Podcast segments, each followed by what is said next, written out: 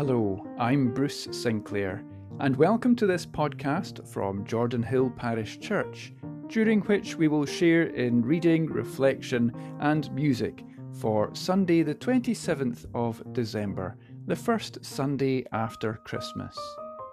Today, our sermon is preached by the Right Reverend Dr. Martin Fair, moderator of the General Assembly of the Church of Scotland and our hymn is sung by Patricia Hunter, accompanied by George Knight.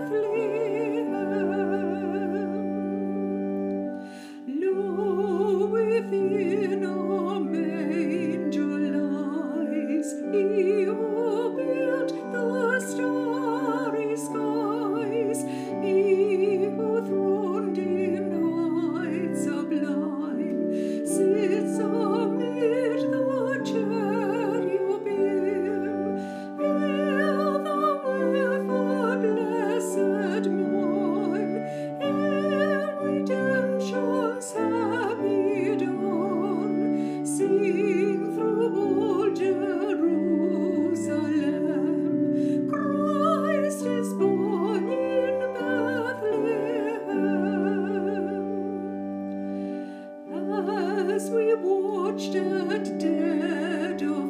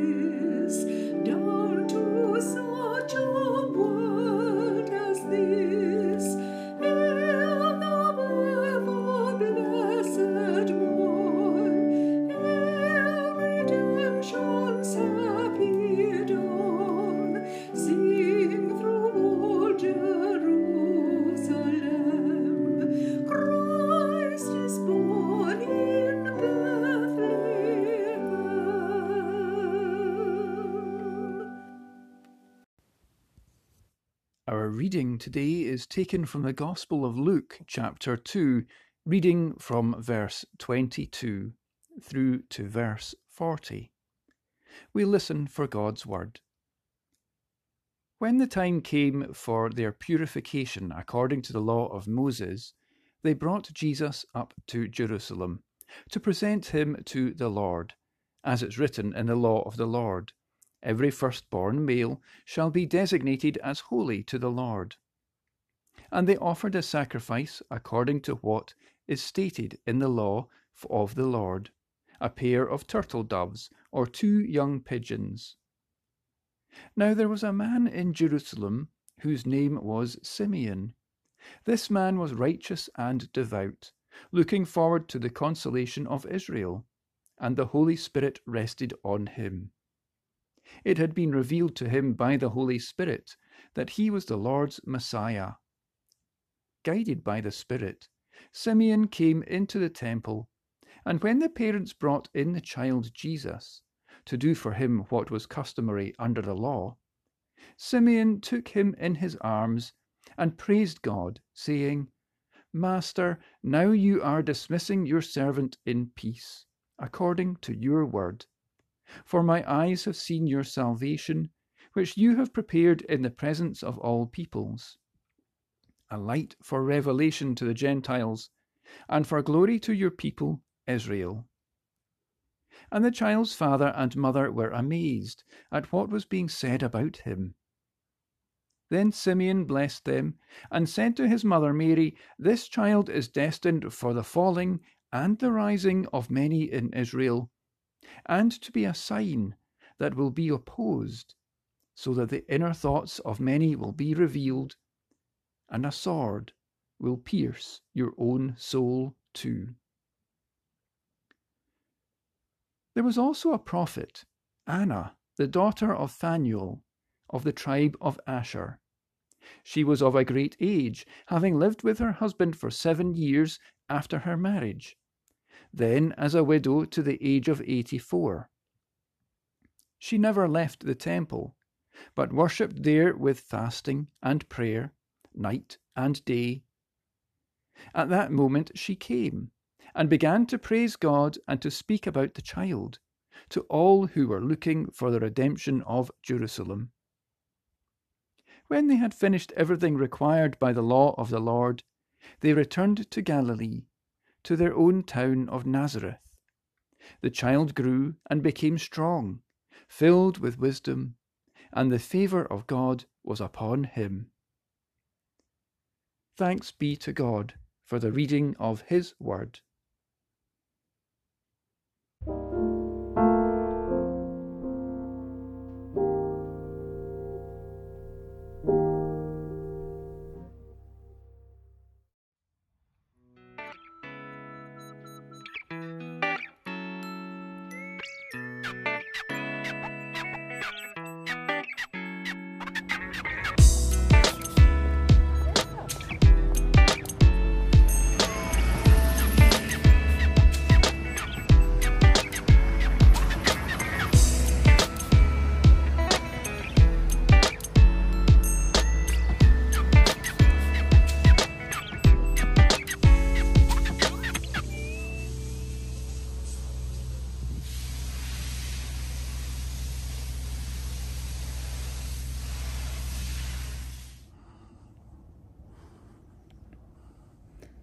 Fact of the matter is that I know very little about art.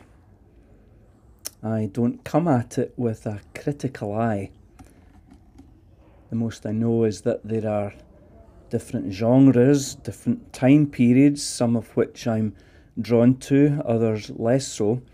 But beyond that, my response to art is very much a gut reaction certain pictures I like and others I don't.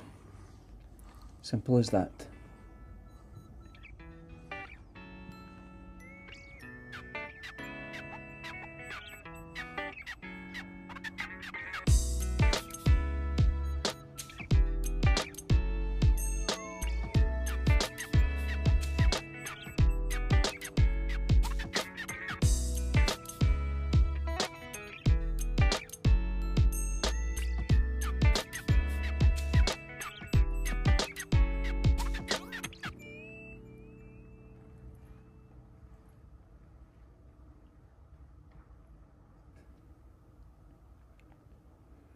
So my knowledge base is very limited. But I think I know this that to properly appreciate a painting, you've got to step back. If we're too close, it's difficult, if not impossible, to see properly. If I'm going to see the big picture, everything that the artist intended, Yes, I need to step back. It's a matter of perspective.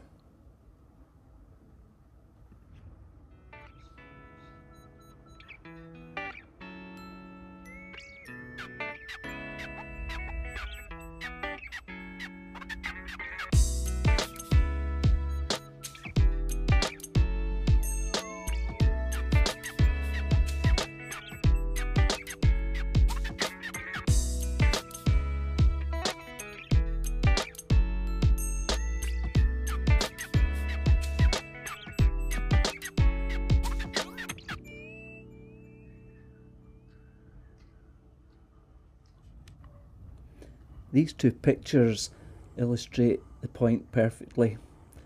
If you home right in on one particular piece of the painting, you might think it's a painting of a dog. But in fact, the dog is just a small part of something that is much bigger in scale. You don't get that unless you step back, unless you get everything in perspective.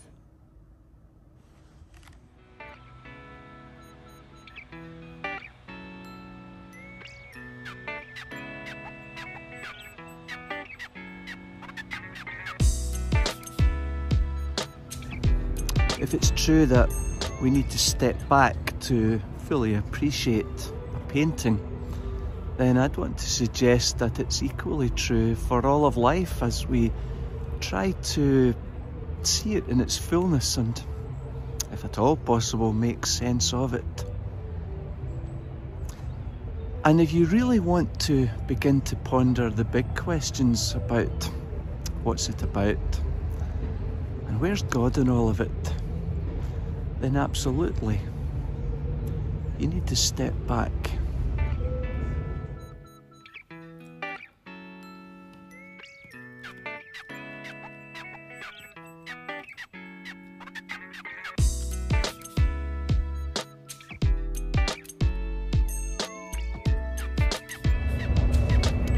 stopping might be difficult, but certainly we can slow down and understand that we are in a long game, not a sprint. I want to suggest that we need to do the following we need to pause, we need to be patient. We need to focus on the permanent and not just the passing and we need to persist.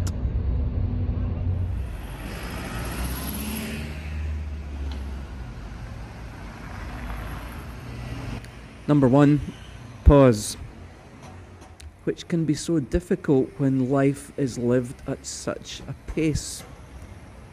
There seems to be little time to step back. I think many folks have worked harder in these last nine months than ever before. And if not in offices and in workplaces, then from one Zoom meeting to the next. Go, go, go. Friends, take some time to pause. Even in the midst of the busyness, it's good to pause for a moment to appreciate that which is a little more enduring than most of what competes for our attention.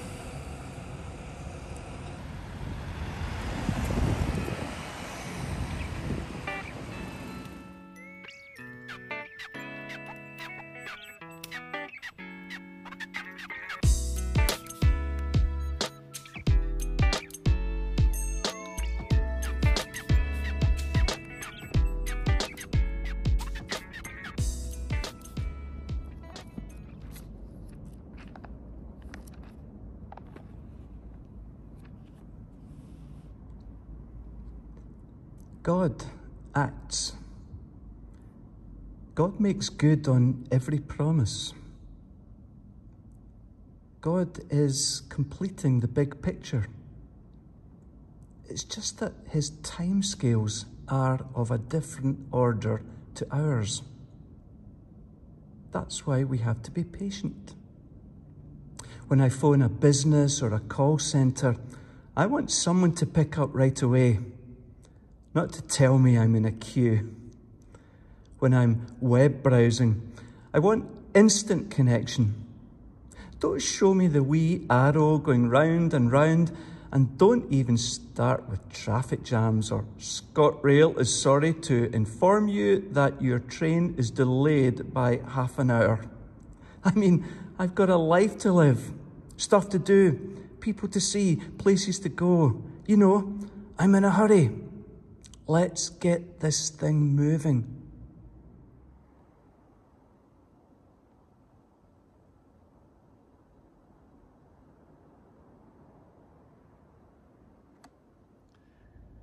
Reading the Bible, I never get the impression that God was in too much of a hurry. Think about Abram, for example.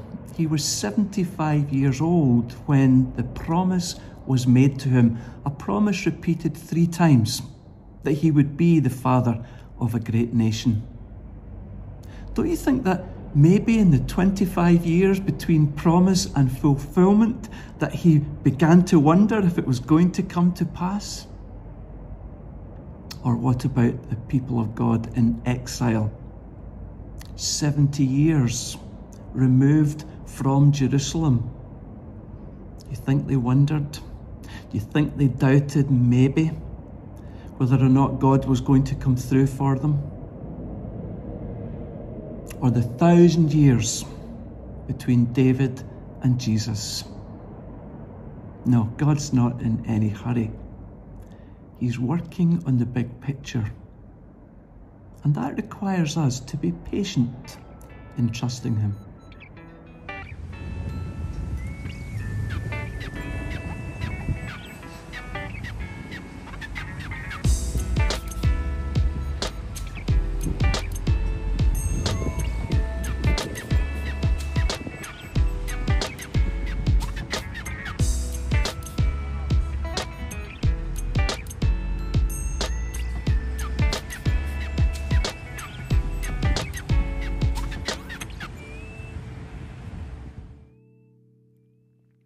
So we pause, we be patient, and we remember that that which is permanent is equally as deserving of our attention as that which is passing.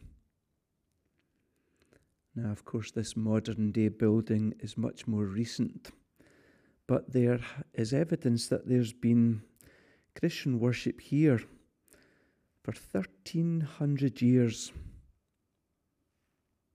Can you imagine what's happened through all of that time?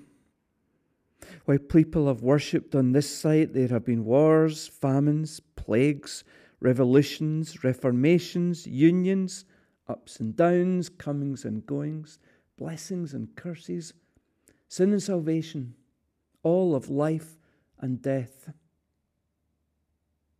Even today, all of life streams past this holy place.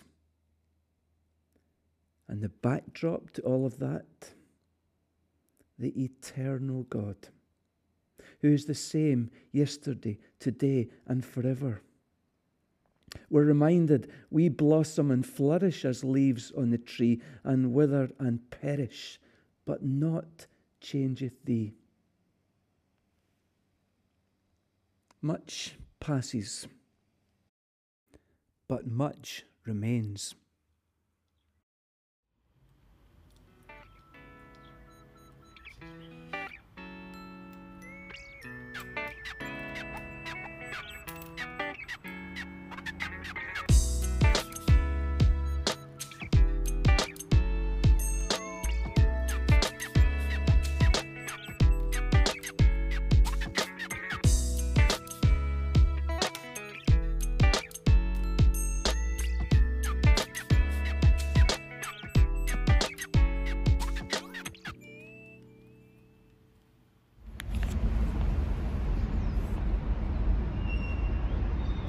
So there was Simeon, a God fearing man, waiting for the salvation of his people. How long he waited, we've no idea, but he never gave up on the promise made to him by the Spirit that he would not die before seeing the Messiah, the coming of the Lord. The grass withers, the flowers fall, but the word of the Lord endures forever. Simeon persisted. And beside him, Anna, the old prophetess, no doubt written off by many as an old fool. There she was, worshipping, fasting, praying, waiting, trusting that God would deliver on his promise. That's persistence.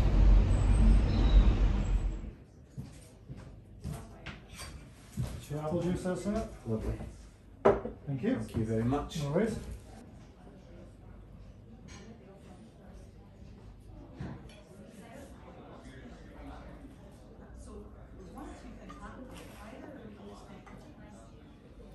Folks, the big picture is that God always keeps his word. Abraham and Sarah were able to have a son. The exiled peoples were able to return to Jerusalem and there to build the city walls. And a descendant of David was born Jesus, Emmanuel. And Anna and Simeon were able to see that for which they had waited so long. Simeon declared, For mine eyes have seen the glory that you have revealed, which you have prepared. What about us? Will we pause? Will we exercise patience? Will we keep an eye fixed on the permanent and not just that which is passing? And like Anna and Simeon, will we persist that we might see that God is acting, that God is with us, that the salvation of the Lord is among us, that his kingdom is coming little by little for those who have eyes to see.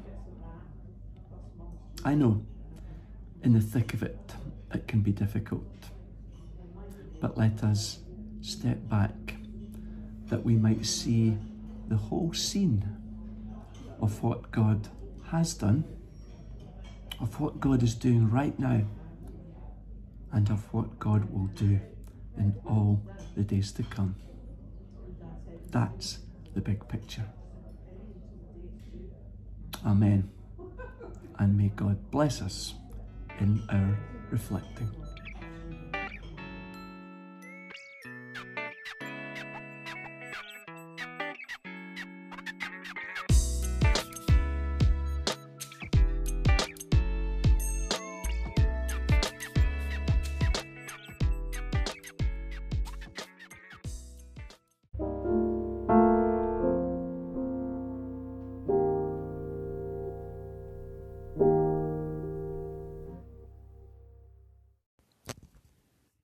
Let us pray.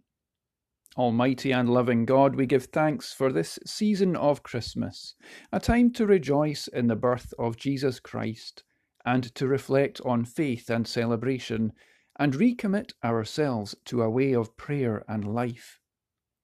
O God of cradle and stable, we pray for our world, the world that your Son came into. We pray for the places which cry out for help from loneliness or fear, from hardship or disaster, from politics of oppression, and for those places and people who struggle with the enormity of life and find everything so overwhelming at this time that it shudders them to a halt. This past year has shown us, O God, how much we value the support that we receive from our health service and health professionals the encouragement and hope that we can also give one another, neighbour helping neighbour, family and friends supporting one another, and has also opened our eyes to a new pre- appreciation of the values and the gifts that so many people have.